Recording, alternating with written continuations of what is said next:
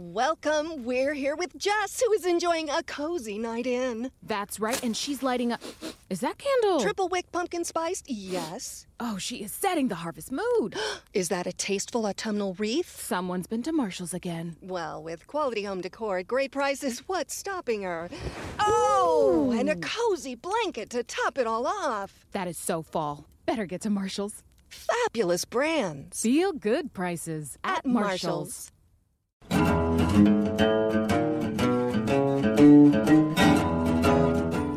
Buongiorno a tutti gli ascoltatori e bentornati a un nuovo episodio di Zona Lettura.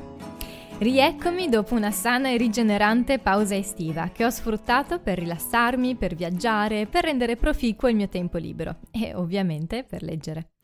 I libri che vi segnalo oggi infatti sono frutto di due letture estremamente interessanti e coinvolgenti che mi sono capitate nel corso dell'estate.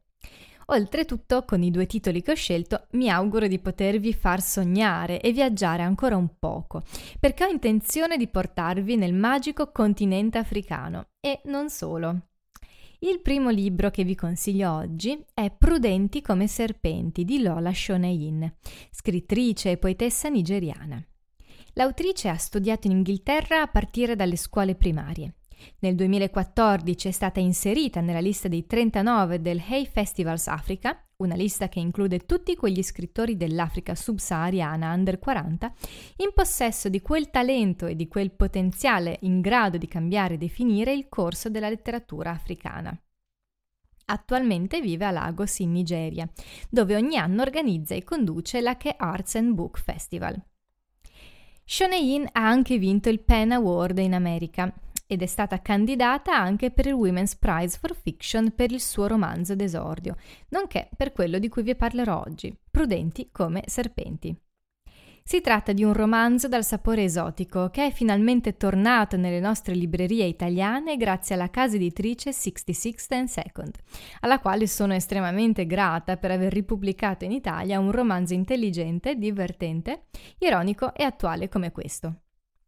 Si tratta di una storia di donne, che parla di femminismo in un contesto magico e in un mondo in bilico tra modernità e tradizioni ancestrali.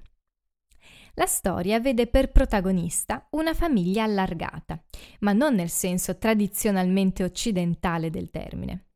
Baba Seji, infatti, un uomo benestante e analfabeta, ha sposato ben quattro donne diverse, dalle quali ha avuto anche numerosi figli. L'ultima moglie, però, Bolanle, una giovane bella e istruita a differenza delle precedenti mogli e dell'attuale marito, pare che non riesca a rimanere incinta.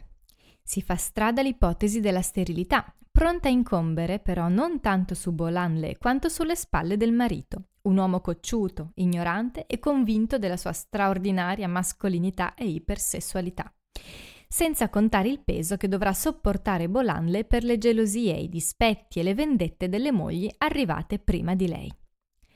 La creativa penna di Shonein scrive di divertenti e ironici episodi di scontri culturali tra scienza e stregoneria, tradizioni ancestrali e modernità, patriarcato e femminismo, violenza e tenerezza, cultura del possesso e desiderio di emancipazione. Si tratta di un gioiello letterario emerso dalla magnifica Nigeria che descrive e affronta con ironia problemi comuni di società differenti, evidenziando con eleganza i problemi dei nostri tempi, tramite l'ottica di un continente in cui non spesso vengono ambientate le storie a cui siamo abituati, e mostrando questi problemi da una prospettiva delicatamente femminista e smaccatamente dissacrante. A coloro che seguono le serie tv potrebbe inoltre interessare sapere che da questo romanzo è stata tratta una serie che uscirà presto su Netflix.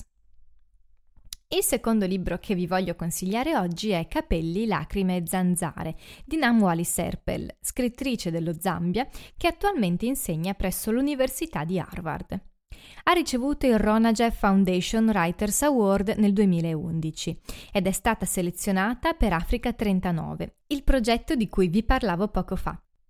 Inoltre nel 2015 ha vinto il Kane Prize for African Writing.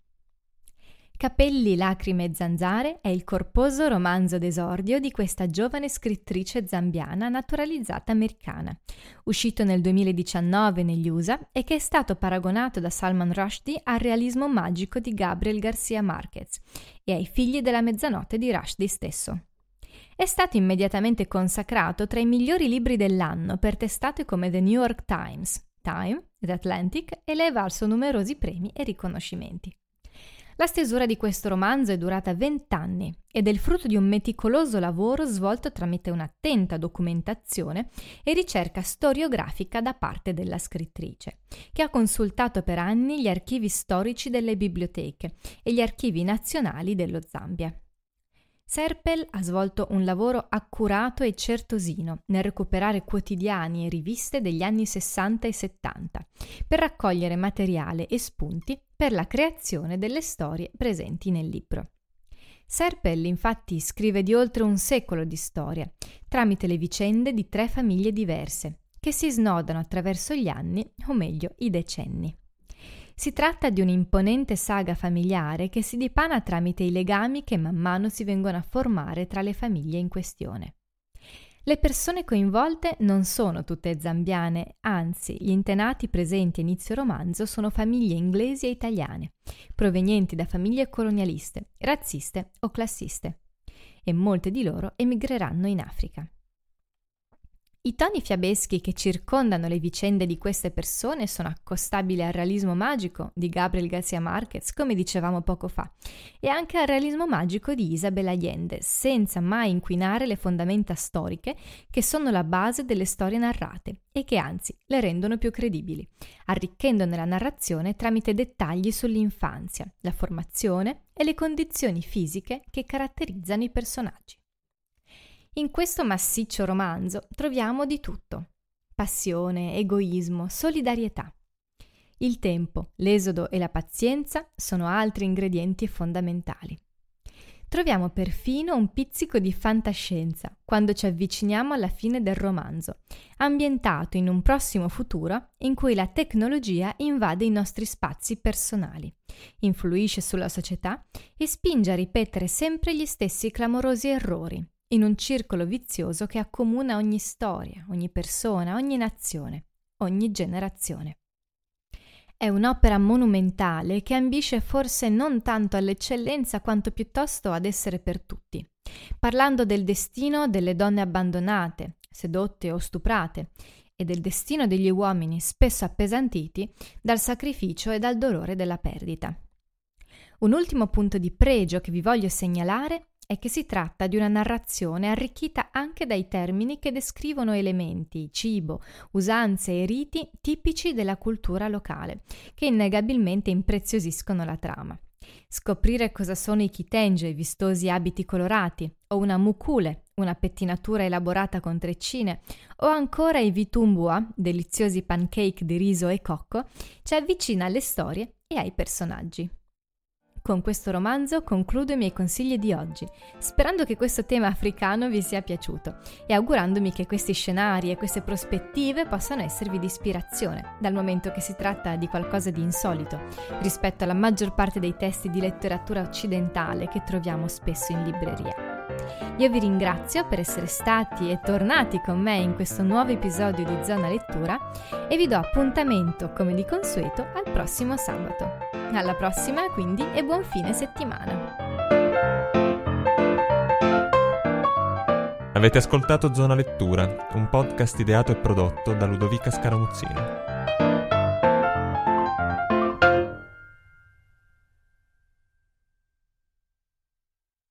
Hi, my name is Joe, and I'm a home decor overspender. Hi, Joe! I made a breakthrough. I found HomeSense. It's unreal. So many brand name sofas. I bought one. Oh, wow, really? It's okay. The prices so low. Lighting unexpected. Rugs handcrafted. Wall art eclectic. I go back like every week. no, it's always different. New unique decor, same great savings every time you go. Field trip! HomeSense, standout pieces, outstanding prices.